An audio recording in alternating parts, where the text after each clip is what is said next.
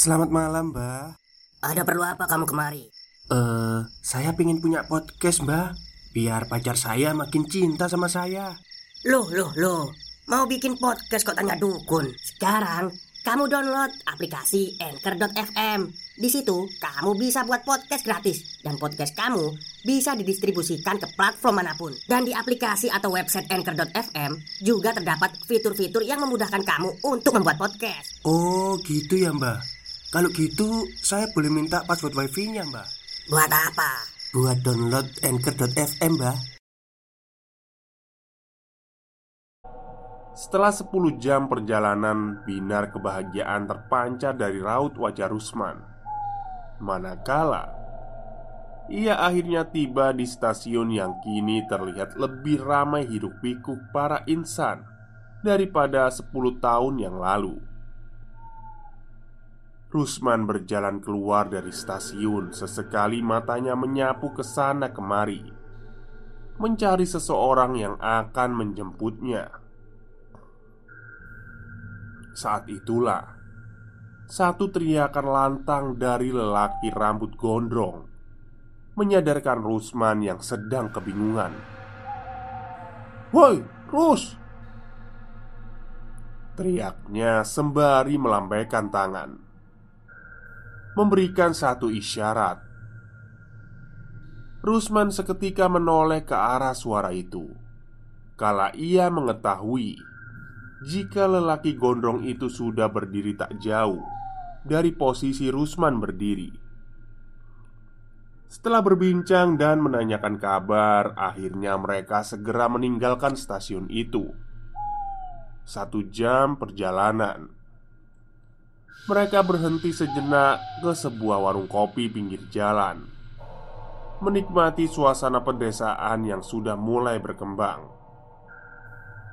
Meski rembulan sudah menunjukkan wajahnya Namun tak membuat Rusman mengendurkan semangat Beberapa saat kemudian Setelah Rusman menghabiskan beberapa teguk kopi miliknya Ia teringat pada Siti Sepi dan dingin Itulah yang Siti rasakan sepeninggalan suaminya Malam itu ia berniat untuk mengunjungi tetangga dekatnya untuk mencari teman berbincang.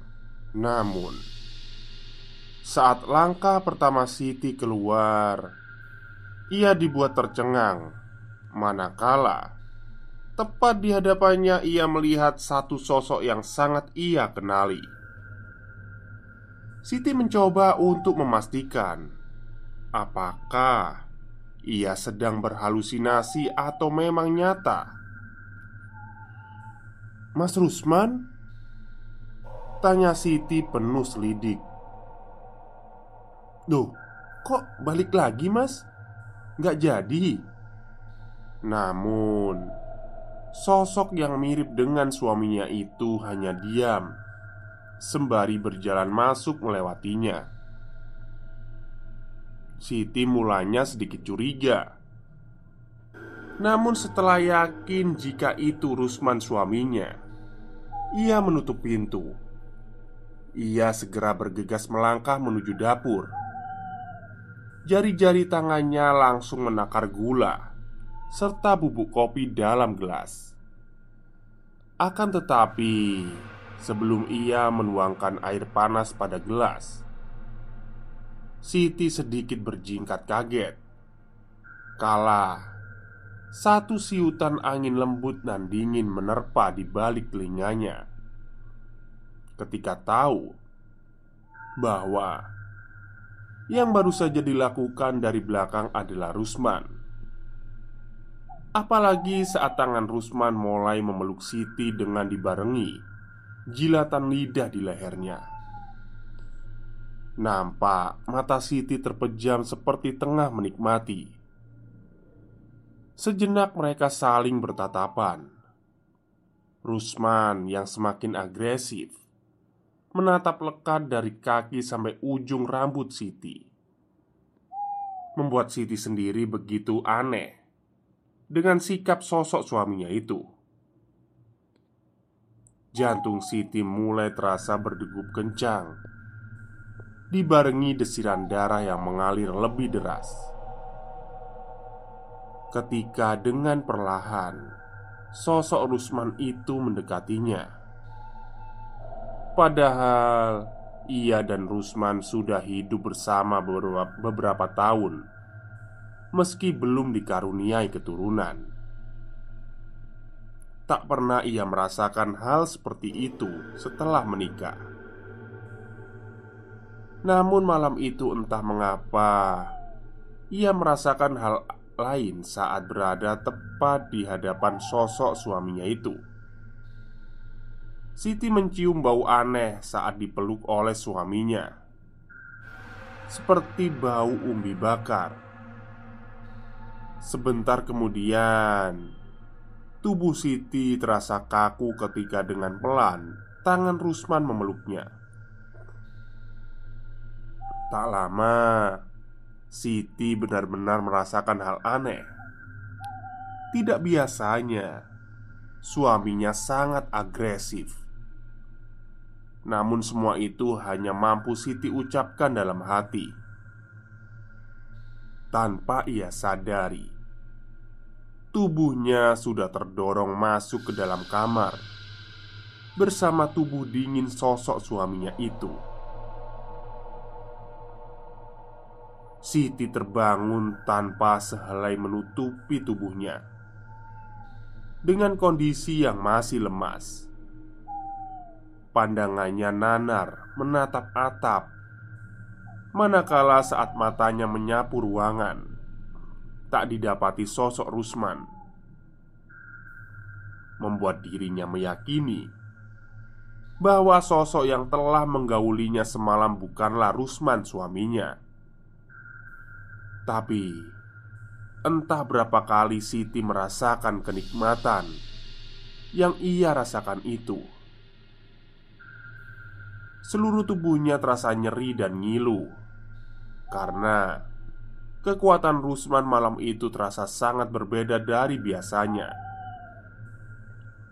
Beberapa pertanyaan sudah Siti siapkan untuk Rusman. Namun, setelah mencari di setiap ruangan, ia tak mendapati suaminya berada. Ia terkejut setelah mendapati pesan teks dari handphone miliknya. Pesan dari Rusman mengabari jika malam itu ia sudah sampai di kota Gudeg.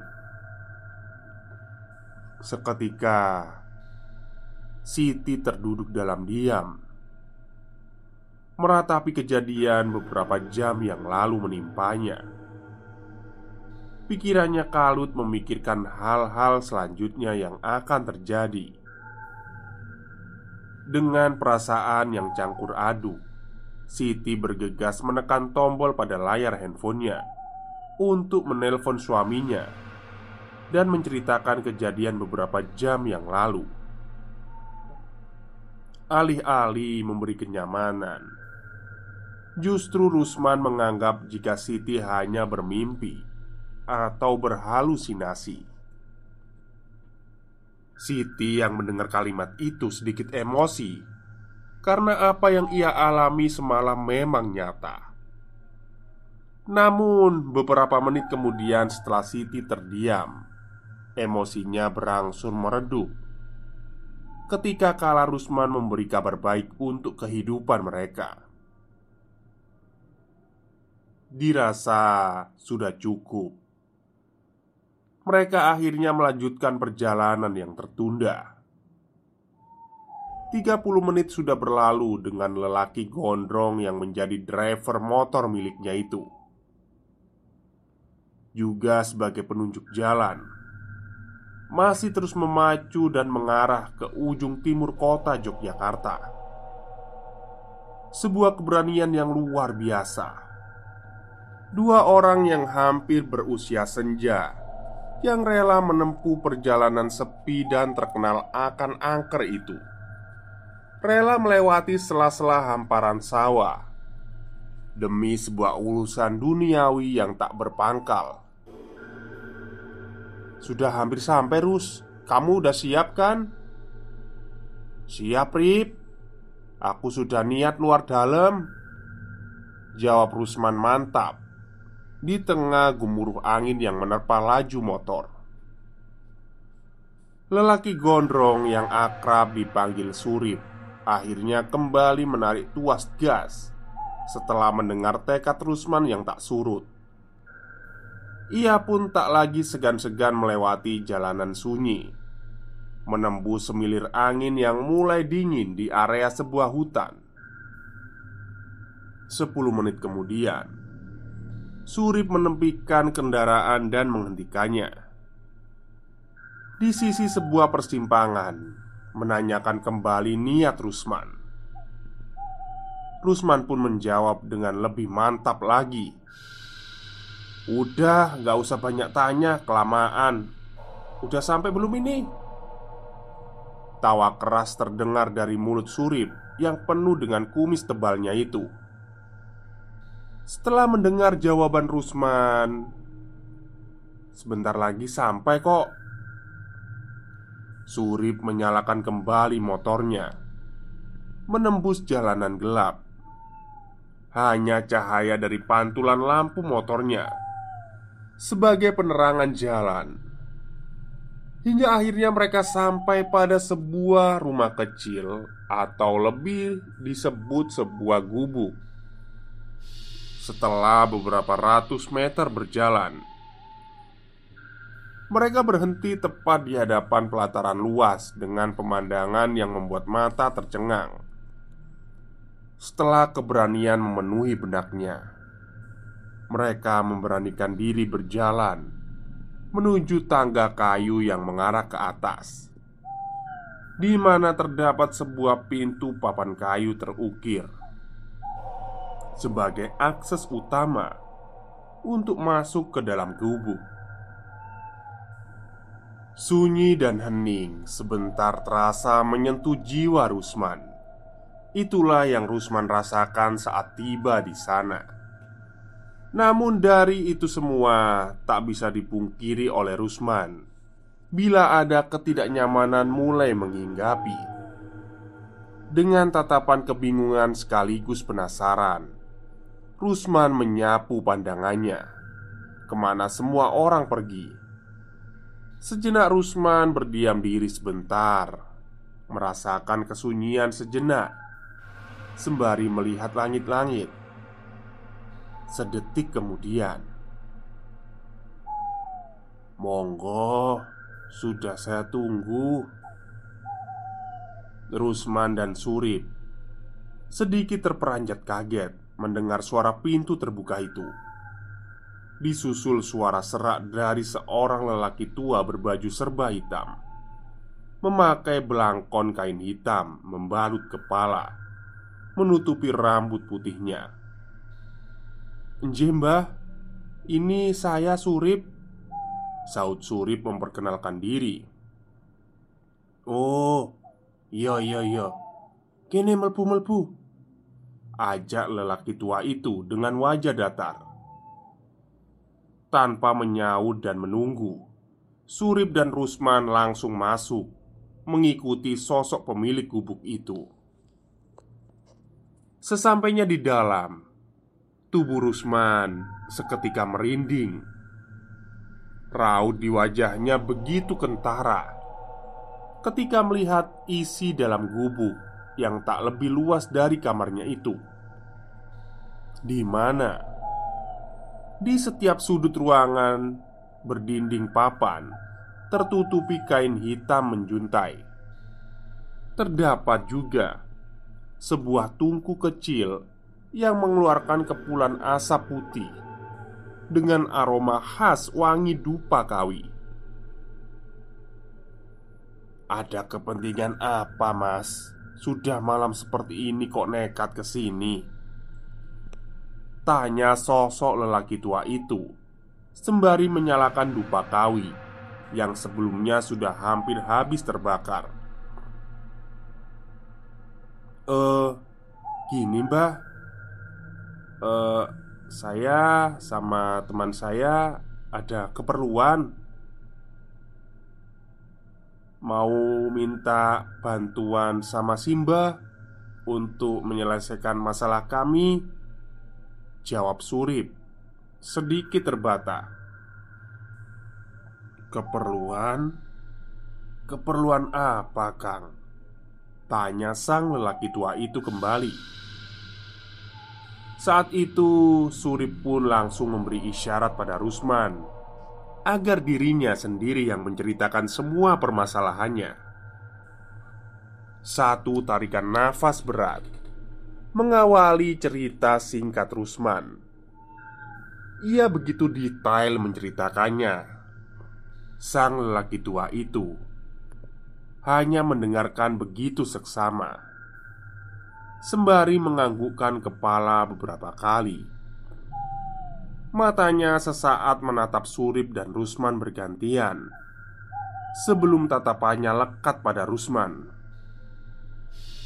Terus sekarang maumu apa? Tapi sebelumnya ingat ya Kalau semua yang kamu inginkan itu bisa terwujud Pasti ada imbalannya Ucap sosok penik lelaki tua itu tegas Setelah mengetahui permasalahan yang dihadapi.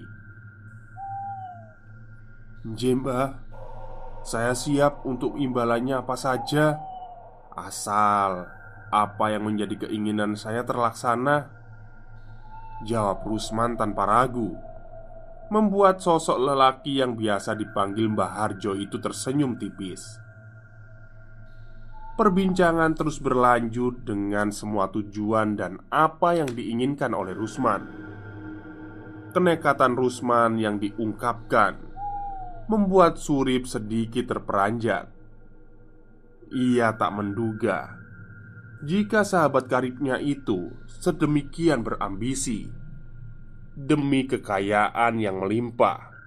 Ia rela menggadaikan nyawanya sendiri. Stop, stop. Kita break sebentar. Jadi gimana? Kalian pengen punya podcast seperti saya? Jangan pakai dukun, pakai anchor. Download sekarang juga gratis.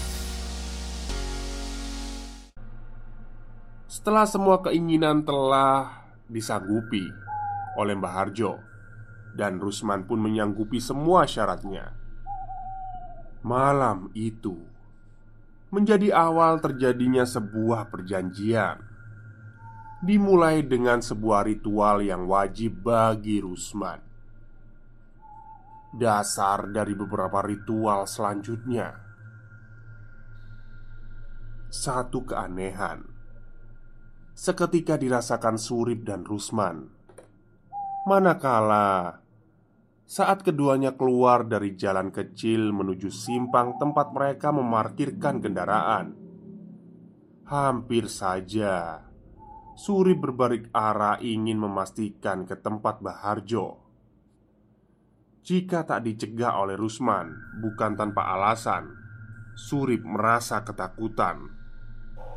Pasalnya, ia tahu betul jika di sekitar tempat itu yang sudah beberapa kali ia datangi, bahkan sebelum membawa Rusman, ia tak pernah melihat satupun rumah yang berdiri. Namun, kali ini matanya jelas dan terang. Melihat sekeliling tempat itu telah berdiri Puluhan rumah berjejer di sepanjang jalan. Tak hanya itu Hilir mudik dari beberapa sosok layaknya sebuah perkampungan. Semakin membuat Surip ketakutan. Buru-buru Surip menghidupkan mesin dan segera menarik gas Meninggalkan tempat yang aneh dan menakutkan itu. Ia terus berfokus ke depan. Ke jalanan yang ia terangi dengan pantulan cahaya lampu motornya. Tanpa memedulikan tatapan-tatapan sosok wanita mengerikan dan sosok yang terbungkus kain putih. Hingga tiba di ujung jalan perkampungan, lagi-lagi Surip dikejutkan satu pemandangan menakutkan, di mana tepat di depannya. Puluhan pocong dan kuntilanak berbaris dan bergelantungan di bawah sebuah pohon randu alas yang tinggi menjulang, menebarkan aroma bebauan yang membuat perut Surip bergejolak. Udah, terus saja Rip, gak usah dilihat. Surip yang sudah diselimuti rasa takut akhirnya meneruskan perjalanan setelah mendengar ucapan Rusman. Meski telah terbiasa dengan hal-hal mistis, Surip baru pertama kali ini merasakan hal yang menakutkan sampai membuat tubuhnya seolah mati rasa saat melewati barisan sosok-sosok pocong dengan keanekaragaman hayati kuntilanak. Rasa takutnya memaksa untuk mengeluarkan tetesan air mata. Surip akhirnya sedikit bisa bernafas lega saat setelah melewati beberapa meter pohon randu alas. Ia tak kuasa lagi menahan tegang, sejenak menghentikan laju kendaraannya, menarik nafas dalam-dalam sebelum turun serta membalikan badan. Hal yang sama dilakukan oleh Rusman Dirinya yang berdiri di sisi Surip Bersamaan menatap ke arah belakang Jancuk. Satu untapan terlontar dari mulut Surip Membuat Rusman seketika tertawa. Sudah, pulang saja. Aku masih ada ritual ini Saud Rusman pelan. Surip mengangguk setelah mendengar penuturan Rusman. Ia kemudian kembali mengemudikan menuju kediamannya Yang dilanjutkan istirahat Oke, karena ini Bulus Cimbung ini panjang ya ceritanya ya Treat dari Mas Kalong Kemungkinan saya akan membaginya menjadi dua bagian atau tiga bagian. Ya, nanti kalau saya sempat bisa nanti malam saya upload lah. Baik, terima kasih kepada para pendengar yang mendengarkan cerita saya pada siang hari ini. Semoga kalian suka, dan untuk yang sedang bekerja, selamat istirahat. Sampai jumpa dan sampai nanti malam ya, bagian keduanya.